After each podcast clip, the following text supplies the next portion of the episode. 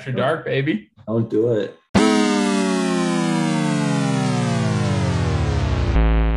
Matt, you pour yourself a nice little drink there. Yeah, just a little little topper. What you drinking, Pat? Um, well, bourbon. I mean, that's. But as far as what kind, it is Heritage Distilling Company. It's a dual. It's part of their dual barrel collection. So it's bourbon uh, finished in vanilla extract barrels. Parker Collins, what are you boys drinking? I've got uh, Great Lakes Still & Oak Bourbon. Bur- uh, bourbon.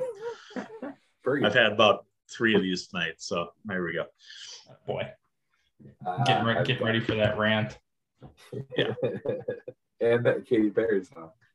Yes. uh, I've got my my favorite Scotch, which is Bowmore 12 year. Ooh. Oh, you fancy. The Scotch is just bourbon made in Scotland. It's different. Uh, it's made. It's obviously it's made differently. I think it's made with with peat.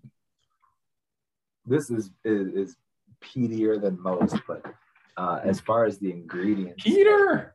yeah, right. Petey Pablo. I don't think there's much different. I mean, there might be an ingredient or two different. It's just it's very similar. yeah, they're uh, actually. Um, I think Collins, I told you about this. The documentary that's on uh, Hulu Yes. about bourbon. It's called Neat. It's wonderful. I feel like I've become a bourbon aficionado since watching that. But they have I another have- one for Scotch, which is also pretty good. My brother-in-law watched the the bourbon one and then got like he had he wasn't a big bourbon guy before that and then got like real into bourbon after watching that. Yeah, It's a good one. Dangerous hobby. Parks, have you seen it? No. I would I would recommend it. It's a it's very it's very uh informative about kind of everything bourbon. Um What's so it's it's on uh, Hulu. Okay. They basically kind of follow um Buffalo Trace. That's kind of the big one that they that they include a lot. Um yeah, also I looked so Buffalo Trace actually makes um Blanton's, Oh, which I did not know. And also Eagle Rare. is is Blanton's the the cannonball? Yep. Oh, dude, that it's the best bourbon I've ever had, hands down. Yep. It's also very expensive. yeah, I just had a really good one too. My dad got it as a gift, and uh, it was a Buffalo Trace when I looked it up, but it was also very, very good. Yeah, they have I want to say like six or seven different different brands that are distilled at Buffalo Trace. Oh no, they've got a lot. Two, They- four, six, eight, 10, 12, 14, 16, 18, 20, 22. And they I'm pretty sure they do the Kirkland brand too. I had E.H. Taylor Jr. collection. Uh, that was wonderful. I found uh, there was a, a, a three pack bundle. You got it was Buffalo Trace, Blanton's, and Eagle Rare for I want to say it was just under 400 bucks. Like, huh. Jesus. I mean, I would I would definitely like to get it, but I would probably drink it too quick because it's so good. and then that's the thing about like it being a hobby is yeah like you, you put some money into it but i don't know for me like it's gone in a month to see like the, the the couple of like more expensive bottles that I've gotten, I don't drink them. Like I keep my like daily drinkers separate from the the mm. The stuff From like the top I- shelf. Yeah, and then I I drink the top shelf stuff when like people come around and I share it with people, so Mhm. it doesn't go very quick. And you see people with like kind of like rooms full of of bottles, so they they buy it, they pour themselves a glass, but then they don't they don't go back to it very often, which Yeah. obvi- I think you have to do because otherwise it, it's definitely less fun if, if you're just cracking open a you know, $200 bottle and then drinking it in London. Yeah. But Well, the, the Pappy stuff is also a Buffalo Trace brand. So yeah. man that's like uh remember i got that bottle of Blanton's from my father-in-law, Yep. Jeff. Um, so long, long story short, he's a uh, certain boxer's tax attorney, and uh, is, is paid pretty well. Um, but only drinks okay Jack, for himself. Yeah, only drinks Jack Daniels. So his clients always around Christmas buy him a bunch of bottles and stuff like that. And because I'm his only drinking son-in-law, uh, you know, around Christmas time, he's like, "Hey, will you drink this? Hey, uh, you know, sees my wife. He goes, "Hey, take this home for Andy." Like, okay, cool. And I mean, that that bottle lasted me quite a long time. I, I think it was just basically a couple times when you and me would play FIFA, we'd Yep. sip out of it. Yeah. Good, good FIFA sipper. Yep. well, dude, I mean, you, you think about it. Just gotta wet the whistle. have, ha- having an eight year old, I don't really get out of the house a whole lot. I don't have friends over a whole lot unless it's going over to play FIFA. So No, I hear you. I, I got my bottles for my 30th birthday during COVID, and I still have them after my 31st birthday. So yeah, I, I fucking hear you, man. oh man. All right. Enough bourbon talk. I want to hear this Arsenal talk. Yeah. Okay. Well, So- let, let's let's set the set the backstory for those who don't know what happened. Yeah. Let, let, let- let's set the stage here. Chelsea, for multiple matches, had well, how many guys do we have on COVID? 7 Mhm. eight. Yep. Yeah. Uh, you know, we've we've we've had the, the, the documented injuries, two wing backs. Kobo was out for a while. Um, so you know, out of your 25 man Premier League roster, we had 14 players. Does that sound about right? Yeah. And in one match, we had seven players on the bench, two of them being goalkeepers. After we had appealed to the Premier League to have it postponed, because we couldn't field enough players. We didn't bring any U23 players with us because we were under the impression it was going to be postponed. But no, we've had to play on. We haven't missed a single match yet due to COVID postponement. Thomas Tuchel has come out and said, we try to make every match happen. Fair. Absolutely fair. But then you see bullshit like Liverpool with, oh, we have 11 cases. And then it turns out, when you know, so let, us postpone our Carabao Cup semifinal against Arsenal because we can't field the team. And then you get to the day of the match and you find out they were all false positives. The odds of that, by the way, is point zero. I think there were seven zeros and then a one. Astronomically low. Yeah. Just fucking ridiculous. And of course, the, the FA won't investigate Liverpool over that. You know, you've had Leeds have to play matches with minimal teams with a U23 bench. But you've had, in this case, Arsenal, who has one player in AFCON, one positive COVID test, multiple, multiple players out on card suspensions, and multiple injuries. So they appeal to the league and say, oh, under your COVID protocols, we can't play this match. We can't field a team. Let's postpone the match against Spurs, North London Derby. How in the fuck does the Premier League come out and say, absolutely, let's postpone this match? You have one positive COVID uh, player. It's not it, it's not anyone else's fault that Mikel Arteta is fine with red cards. It's not anyone else's fault that you have injuries. You can go fuck right off. How the hell do all these clubs get matches suspended and we're sitting here having to play every goddamn match? I am one of the people who has been very hesitant to get on the there is an agenda against Chelsea narrative. But it's it's stuff like this that says absolutely fuck Chelsea. And I don't I don't get why. I don't get it. I, I understand Arsenal has history and Thierry Henry and Dennis Bergkamp and all that. Arsenal's been shit for a long time. Who gives a fuck if they can't field a team? That's what your PL2 squad, squad is for. That's what your academy is for. Man the fuck up and play a match. That's my rant. So Um, I happy. just, yeah, I, I just looked up um, ESPN article just because I wanted to see what the league directly had to say. And this is what really pisses me off about this. This is a direct quote from the league. The decision is a result of combination of COVID-19, existing and recent injuries, and players on international duty at the African Cup of Nations. What?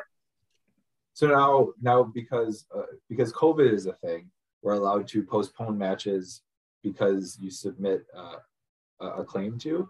And then they go on to say all clubs are, this is a quote, by direct quote, all clubs are able to apply for a postponement if COVID 19 infections are a factor in their request. The league apologizes for the inconvenience and disruption caused to supporters who would have attended or watched the games. We are fully aware that postponements disappoint clubs and fans.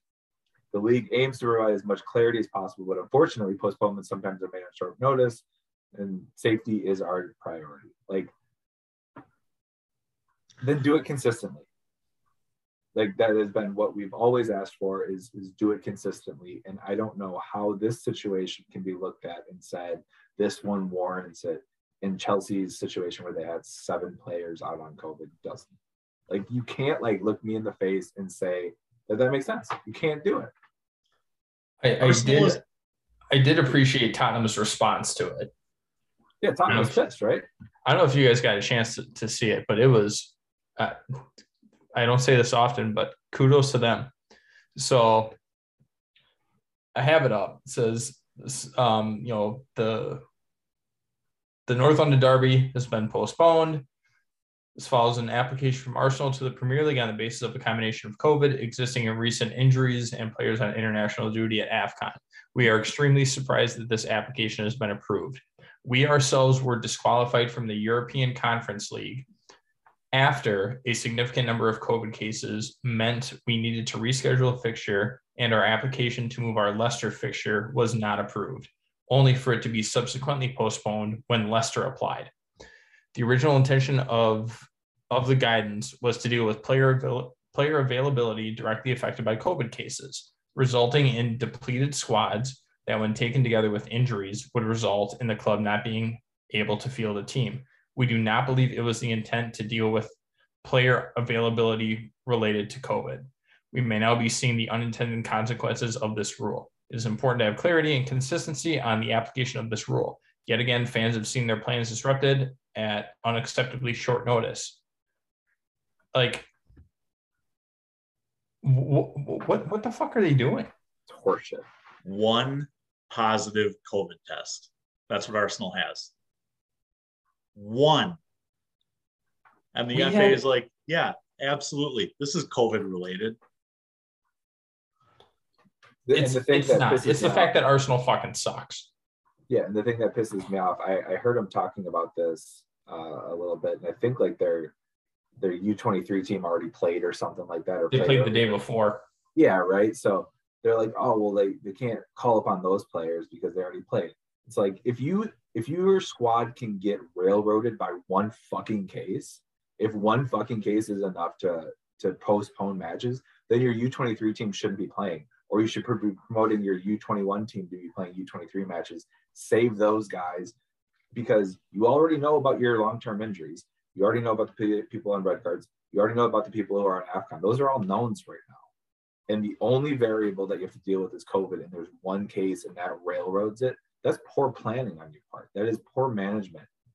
Like I, it, it hurts me to say this because I we, we talked about player safety and the that we need to protect players sort of against the league that would rather see them play than not.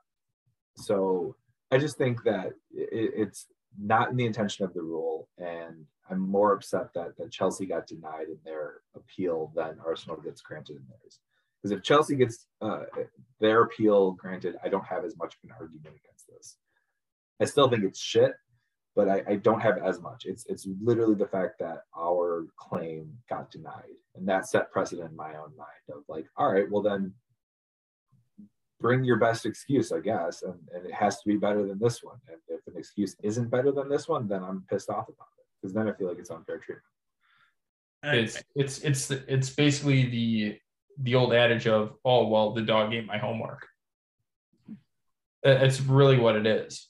Like hey, we didn't plan correctly. So we're just going to say this and hope it works. And lo and behold, it works.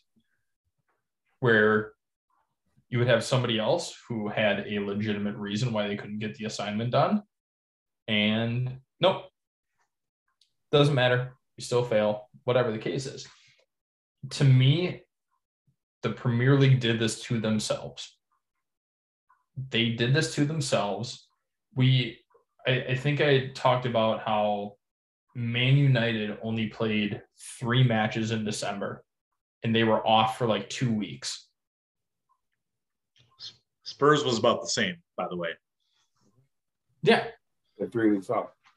But it's just, to me, it's weird how they, I don't want to say they pick and choose, but that's kind of what we have to start thinking about. Do they just pick and choose? Like, if, if you're thinking about it from a Premier League perspective, you're really going to shut down the North London Derby because Arsenal can't field the appropriate team to make it a legitimate, good, compelling North London Derby. That's the only thing I can come up with from the from the from the Premier League side. That's the only reason why they're doing it, because otherwise that matchup would probably be a blowout. The, the, the it's, it's business. The thing that pisses me off is now the precedent has been set. As long as this rule stays in place, either you know you go out you buy 10 african players who are going to be gone on afcon and say oh we can't play any of our matches in january. I, mm-hmm. I, there's nothing we can do. I don't know. Or you pull a fucking jurgen klopp and say oh yeah sorry half of our team tested positive for covid. And then you come out after the fact and say oh just kidding they were all false positives i i don't know what happened it it's ridiculous and honestly, this is the one thing that I think the NFL does correctly. And it's you need to be at a certain amount of vaccinations. And, uh, you know, beyond that, if you have guys breaking protocol, if you're not following up on what your guys are doing outside of football, then you forfeit the, your damn game. If you can't field a team because your guys are acting like shitheads, then you forfeit there needs to be some kind of onus put on the clubs to get their shit together. Chelsea included. And make them make them forfeit and make it like hurt. Make it like a 6-0 forfeit. I mean, or whatever that ruling would be. It's like make it sting because that's the only way you get at people to, to force change is, is make it hurt their bottom line or their, you know, if I think in the NFL, if they're they put out where if like a game was forfeited, like you're paying for the other team's inconvenience too, and you're paying like repercussions of like money that they would have received from the match and things like that. Like you hit them where it hurts, and people change real quick, or people implement rules real quick. And and so the the one thing about the Liverpool situation is I is Klopp and Tuchel were kind of on the same page when this first thing came out um, early on in December. They were both on the same page. Like, why are we playing? Like, we know this is going around at different clubs. Like, why are we playing? Like, shut everything down, get everybody healthy, and then restart it. Okay, if obviously the the World Cup isn't getting played in June, right? Because it's in Qatar. No, being played during in the season. It's like December. December. Yeah. So, what's the harm in having it run rather than it being end of May, having it run end of June? What's what's really the harm in that? Especially given you have this unique scenario where the World Cup isn't going to be it's going to be in December. It's not going to be over summer. You had the opportunity to do it. Why not? What what's really the harm in doing that? And so for me, I was on the same page with them. Klopp, Tuchel, they were on the same page. They were both very pissed off about it. The eye test now shows that Liverpool was probably trying to, well, I, I don't want to say that. Whether or not they were trying to coax the system and say, hey, we had all these positive tests because I'm sure that they have regulations like to get tested, they get sent somewhere for validation, and then it comes back this person, this person, this person, whatever, positive. At that point, it's it's out of it's out of Klopp's control, right? Like players get tested, and it's just here you go. I think Klopp was out for a match too. Didn't he have? Didn't he test positive? Yeah, The- the Chelsea match. Yep. so he obviously tested positive. So to me, his hands are kind of tied. Um, and he just can only speak to what he knows. Like, yeah, half our team came back with positive tests. And then they got tested again and they were negative. So that first batch, there, there's there's got to be somebody regulating that, which I assume that there is, but who knows. One other thing to throw out there, I do know at least in Milwaukee right now, there are certain places that are getting shut down for COVID testing because some people like obviously registered to get tested and they got their results before they even got tested. So th- there's so I'm not saying it's out of the realm of possibility, but I mean, who knows with everybody trying to get rapid responses on things and you know trying to move quicker than you know the the three to five days that it originally was. Um, you know, th- things happen. Um, I'm not saying it's right, but it's also not out of the realm of possibility. So I, I know this conversation has now shifted from Arsenal to Liverpool, and I'm all on board with it because I have a lot to fucking say about Liverpool too. Matt, I, I I don't think it's being regulated.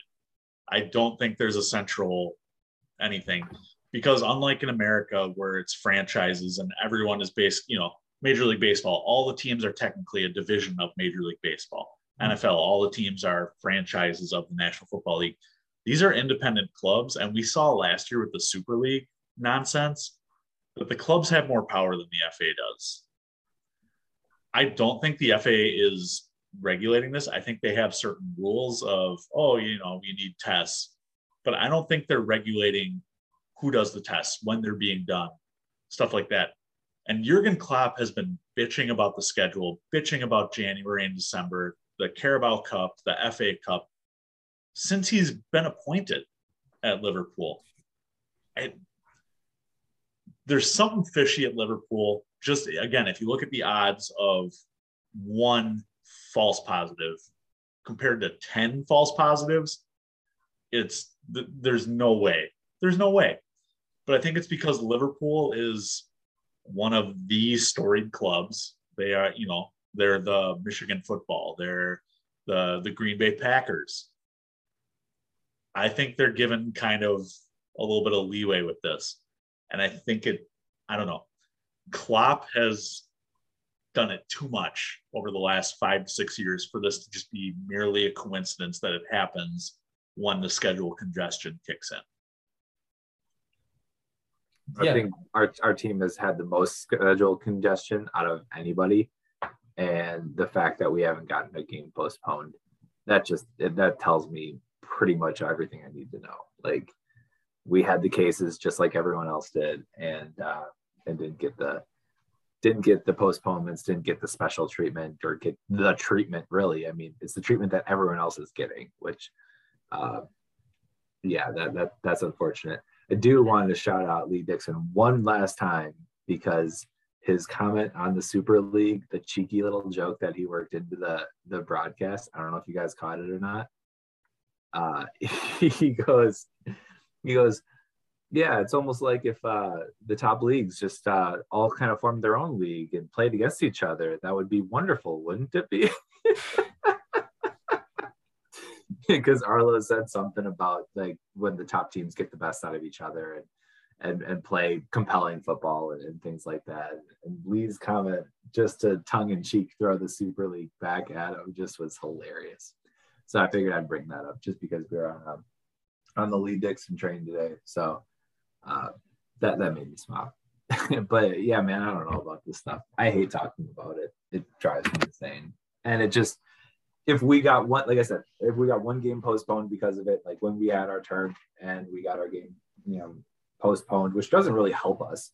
it puts us into it just kind of delays the inevitable, which is we have schedule congestion in January, February, March, April, and May. Like doesn't really help, but at least the ruling kind of goes in our favor. Uh, that would have been nice. The, the biggest the biggest thing is that it's sporadic. Like over the last three weeks, you always wonder, all right, what match is going to be postponed this week? And you don't know. It like these teams are traveling. They're playing in other in other stadiums against other teams. So if you're telling me that, you know, for example, like a like a West Brom versus Norwich gets canceled, or uh, West Ham versus Norwich gets canceled, well, who did West Ham play before that they now have COVID cases? What about that team? Who did Norwich play before? What about that team? And then you have to look, well, Leicester played this team before that. So then what about that team? You have to shut it down, especially with how, how quickly it expanded and how many matches were shut down. Was it three weeks ago, four weeks ago, where there were four games postponed on like a Saturday or Sunday? Okay, so you're talking about eight teams. Who did they play before that? I guarantee you it wasn't each other. So then you have to backtrack there and see what's going on there. Then all of a sudden, a week later, oh yeah, this team has has COVID or whatever. They their match is postponed. You got to shut it down. I get it. It's business. It's all about money. Everything's all about money. But when you constantly come out and say we're talking about player safety, no, you're not. Get the fuck out of here. No, you're not.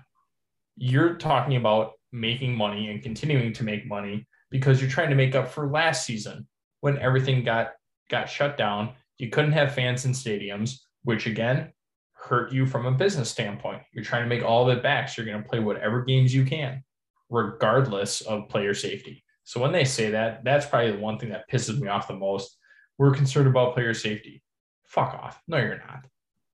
That, that is the last thing you're concerned about.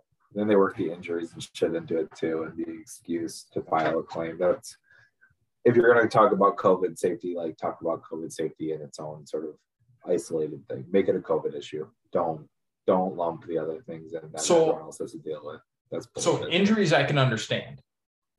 I mean, I think all of us being Chelsea fans can understand. We went without a striker for a month and a half, and we're without our two wingbacks. You lump that in with COVID cases, then yeah, you can't field the team. That I understand. But don't talk to me about yellow card suspensions, red card suspensions, and AFCON. You knew AFCON was coming. You knew it. You knew how to prepare for it. Deal with it.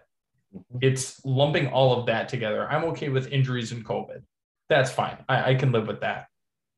But then you're talking about suspensions because your players can't do their job correctly. And that and that's made to be a penalty. Yeah. Why are we excusing it? It's it's such fucking bullshit.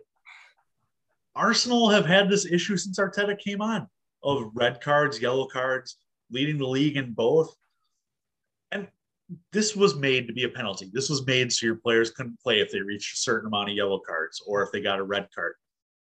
Then enforce it. Yep. That's what this episode's called. It was made to be a penalty.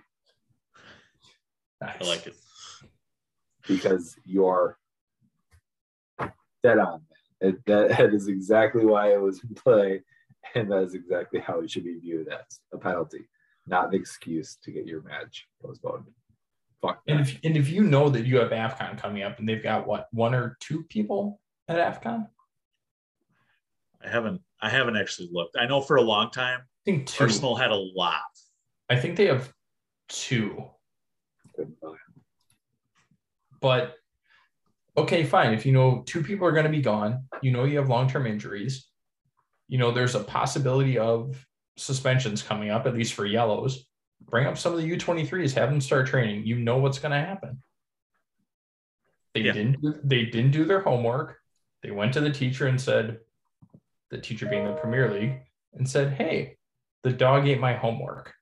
Oh, okay, that's fine. We'll give you time to to deal with it. They have six at AFCON. Six players. Again, call up six U23s.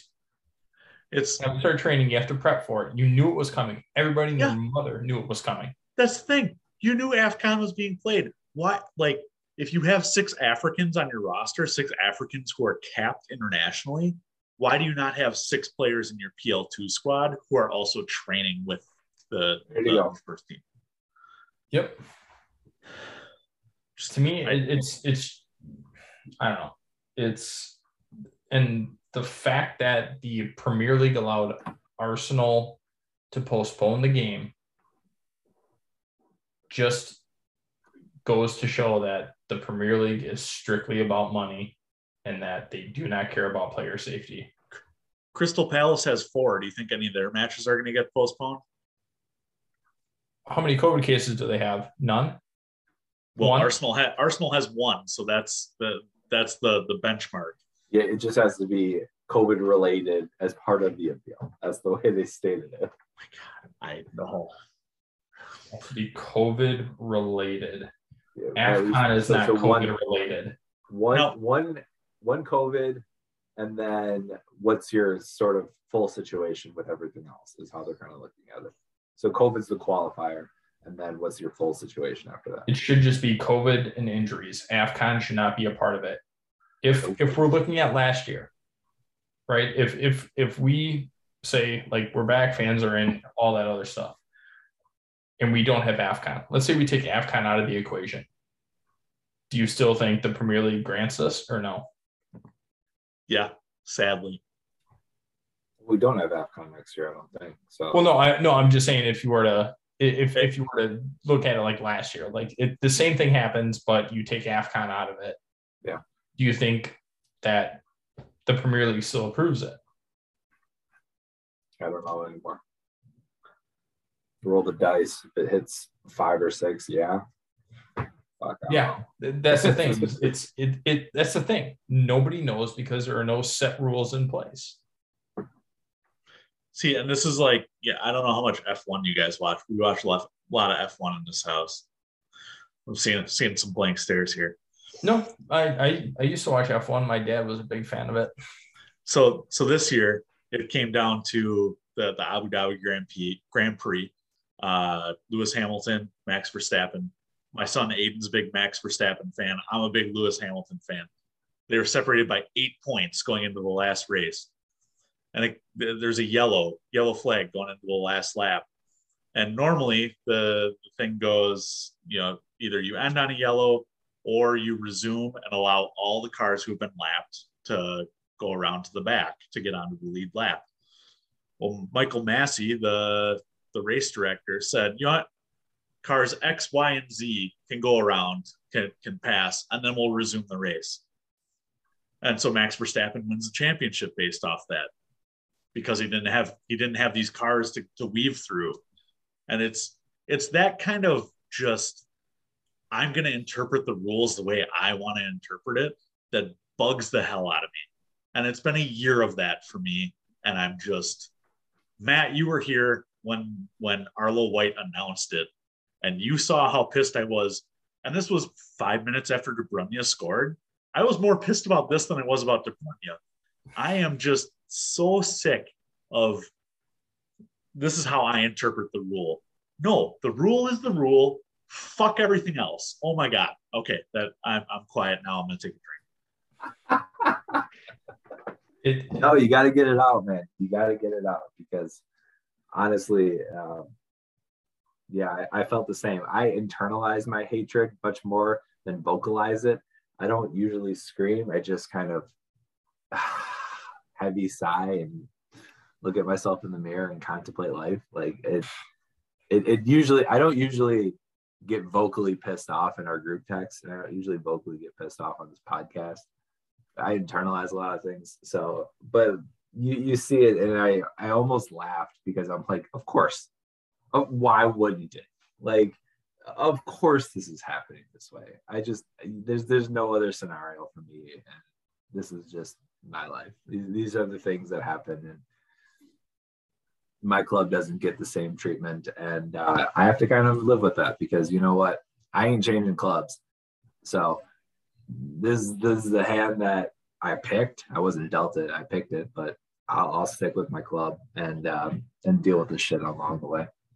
It's it's like the the five stages of anger. Like originally you're like, oh okay, whatever it happens. Then you're like, why does this happen to us? Then you start vocalizing. You start getting more aggressive. And then finally you hit the point where all you can do is laugh Acceptance. because you're so used to it. And I think that's where we're at right now. We we can't get mad anymore because we're just like, sure, why not? Of course this is gonna happen. Yeah, makes perfect sense.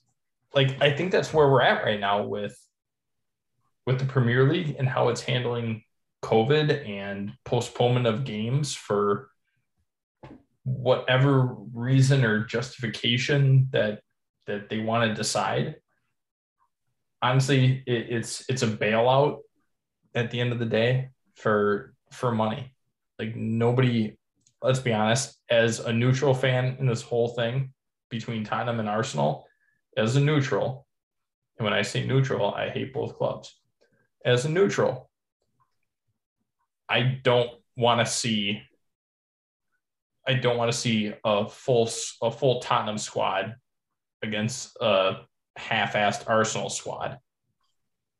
Like it's not good. Nobody's going to tune in and watch because everybody knows it's going to be it's going to be an ass kicking.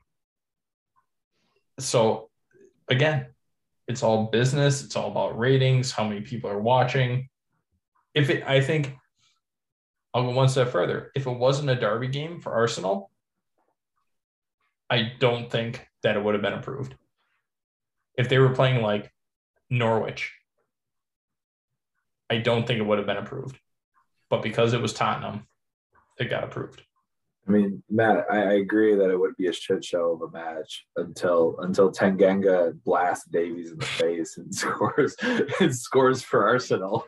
Make it one nothing in the 95th minute. Because because that's always a possibility when, when you play Tottenham. So so Yep. Spursy. All right, let's. I, I'm I'm done ranting. I'm done being pissed. But I have I have an interesting scenario that I want to get your guys' take on. Are we going gun to your head? Yeah, yeah. Let's let, let let's go gun to your. Oh no, no. I'm sorry. We're we're we're going Arsenal knife to your head. Jesus. All right, so we're, we're, we're wearing full white kits, knife to, knife to your head.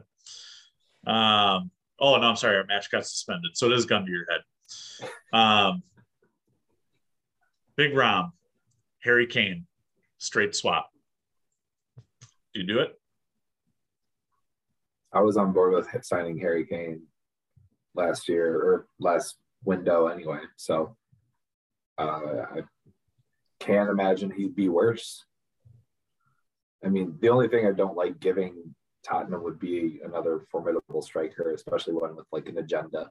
But um, at this stage, I think Harry Kane would do more positives for us than against us. So, yeah, good take him. Are we taking Harry Kane this year or last year? No, this is like that. This is like next summer. Or Rom this wants summer, out. like right Harry now. Kane wants out. Just easy player swap. No. Um, Kane needs he needs a much he needs a supporting cast. So I think without um Son, he doesn't put up the numbers that he does. I, I really don't. If you look at all of his assists, they usually go to Son. I think he is one of the more underrated um, wingers in the Premier League. And my, I would prefer, I would almost swap Son with with Rom and just let Timo run up top. Do you imagine that pace and that link up? That would be a lot. But I I don't I don't think we need I really don't think we need like like a big name striker. I really don't. And Collins, no, we're not getting Vlahovic or whatever the hell his name is. We're not getting him. No, we are getting Luka Jovic. Um, well, I, I, was talking about the other guy from Fiorentina or whoever is supposed to go to Arsenal. And no, Jovic, stop. it's happening. I am speaking it into into existence here. But yeah, Matt, to, to your point, something he, on the dark web.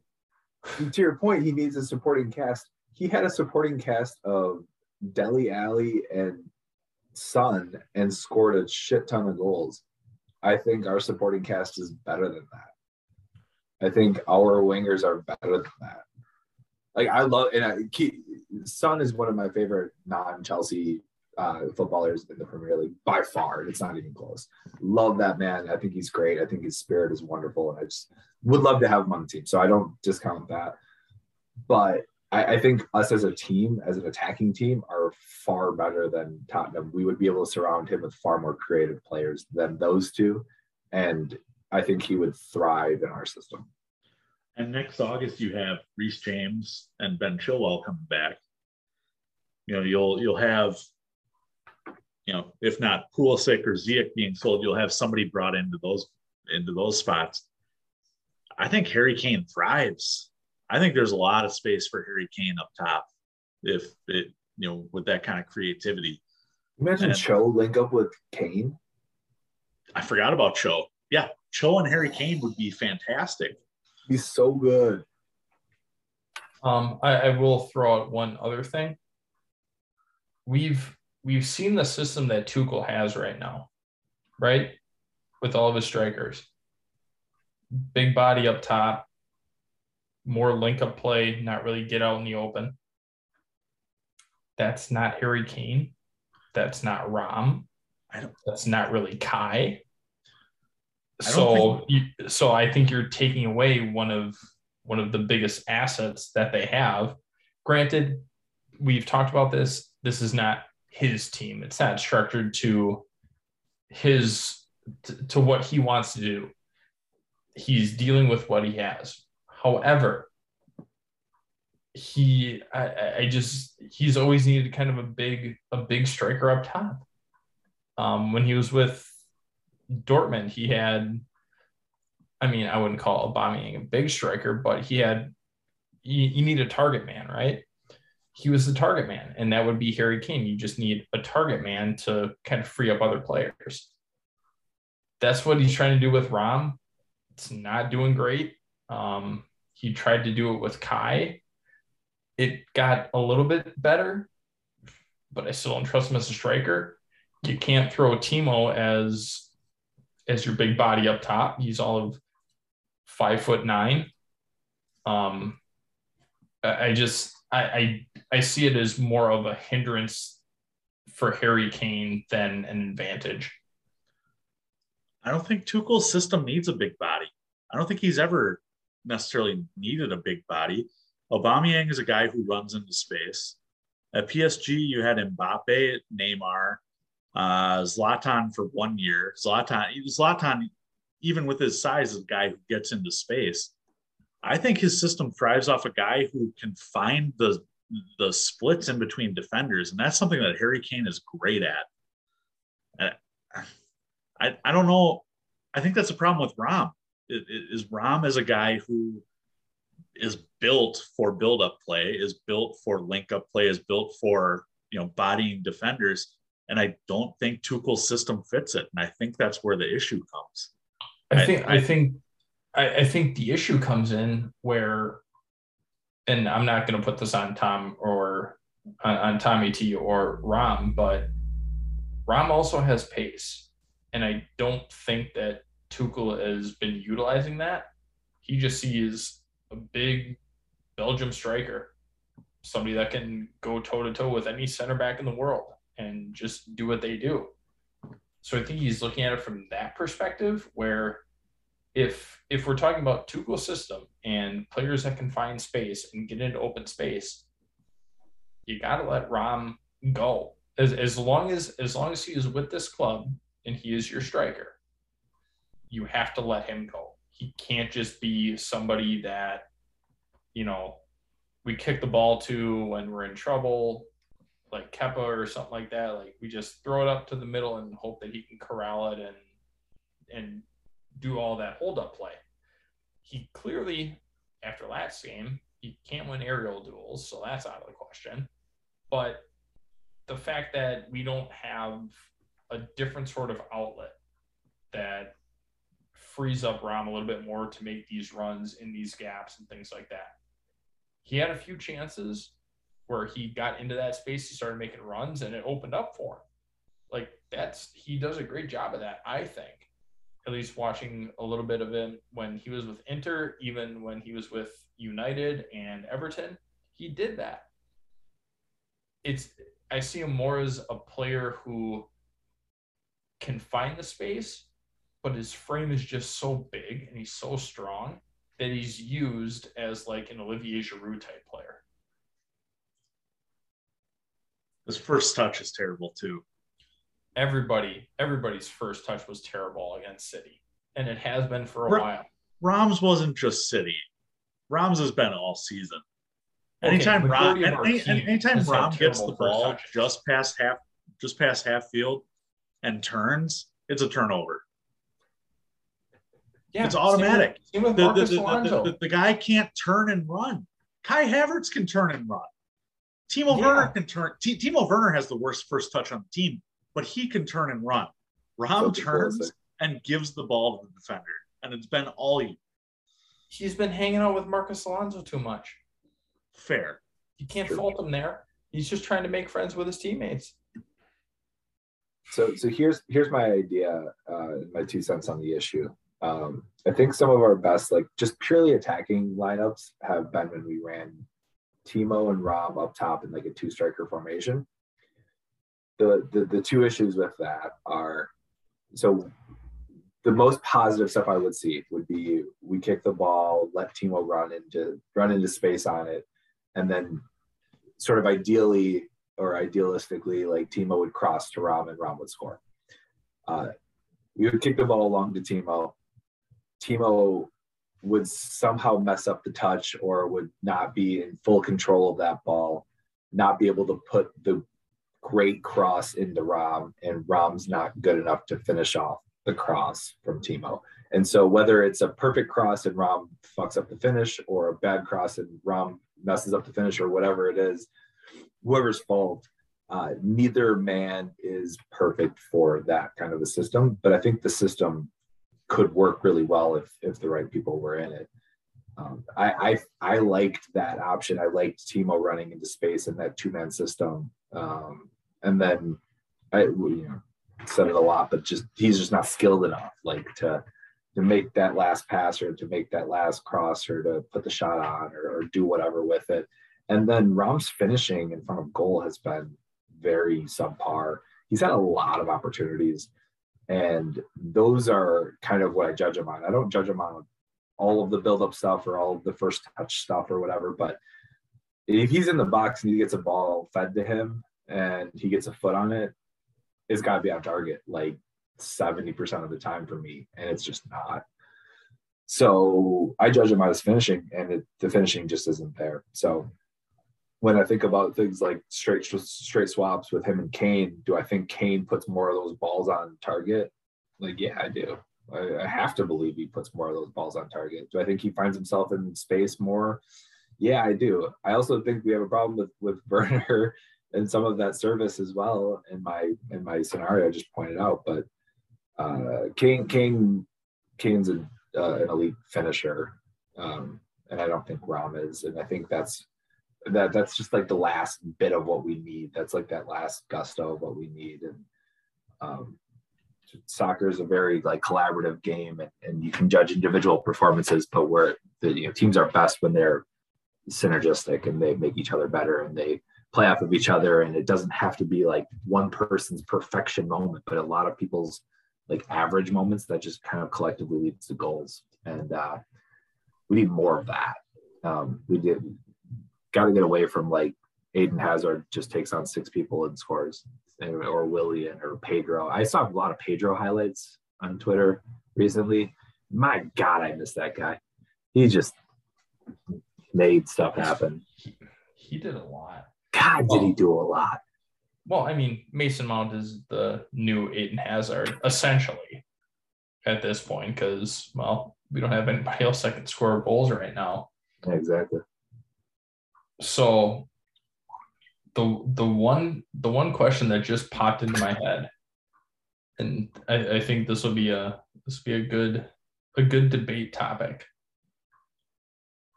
I had mentioned early on when we started potting.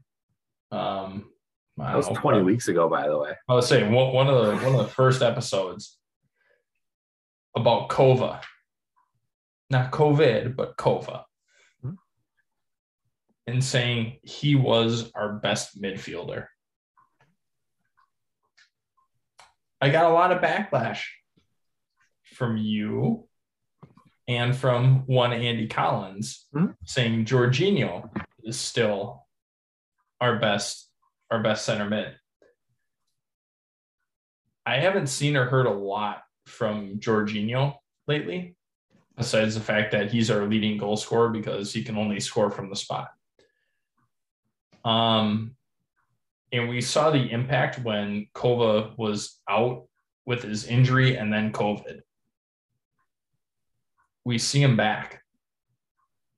Are we still in the same mindset? Me personally, I still think Kova is our best midfielder, top to bottom. I think he is. I, I think Jorginho is a, almost a luxury at this point.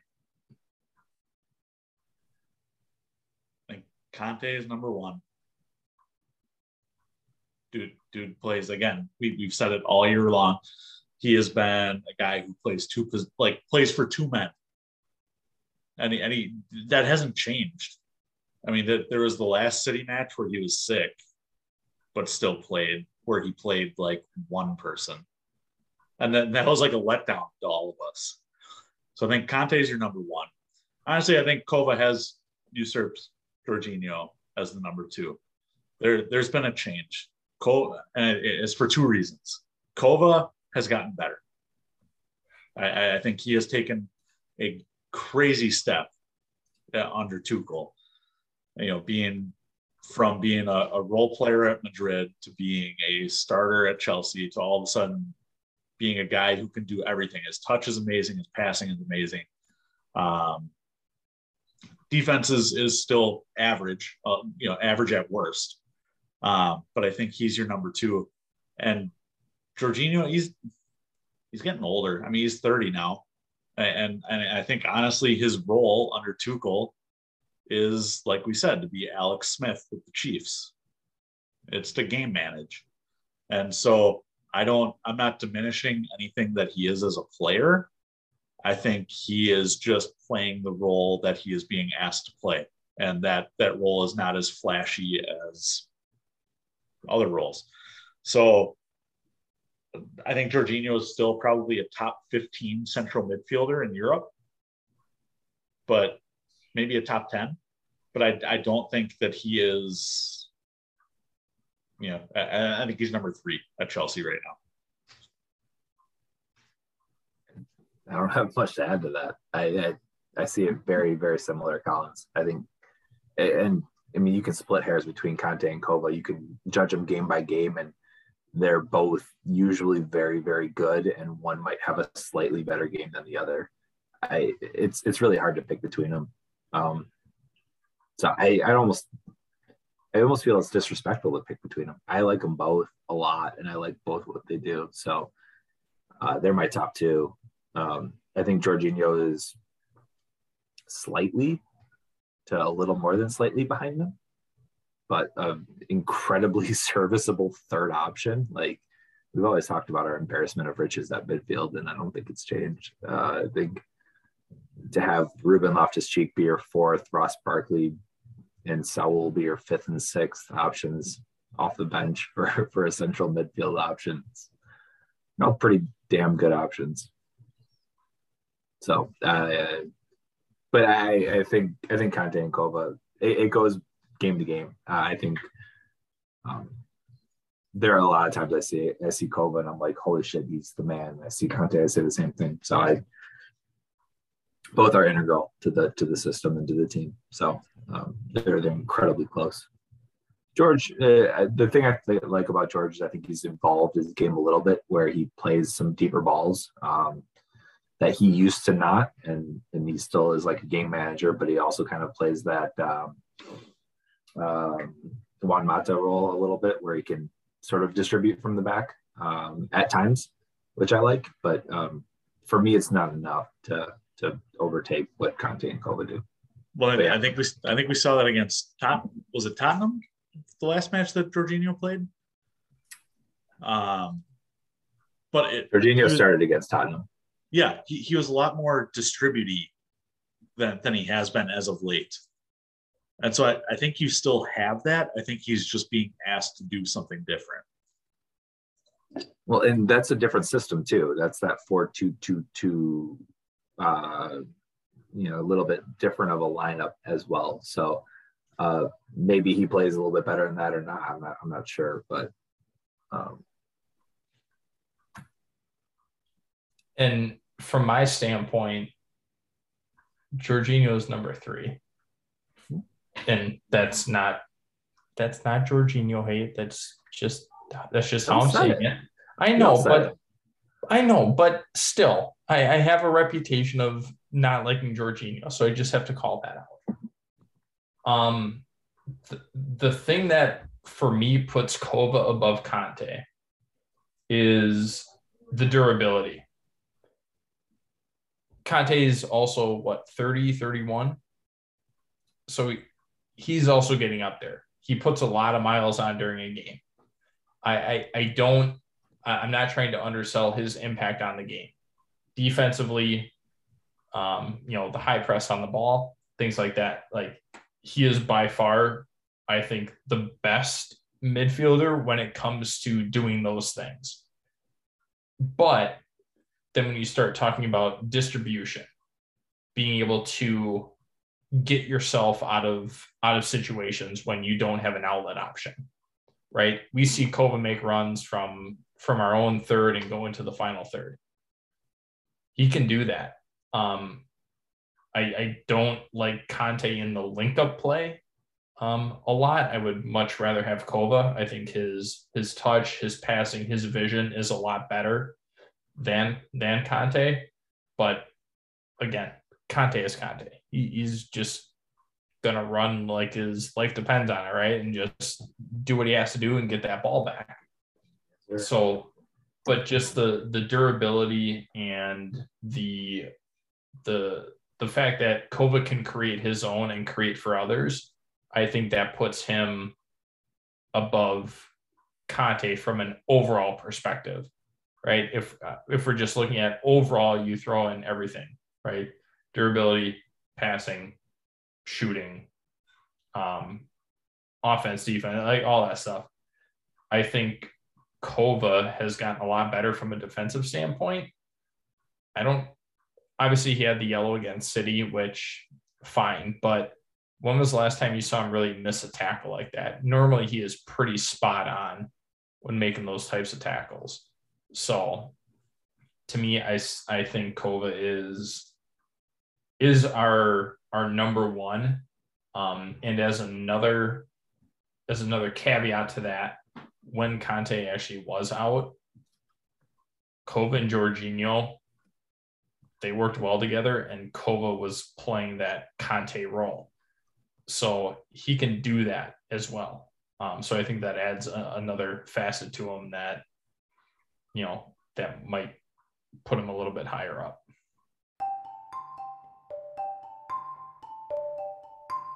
I'm all potted out.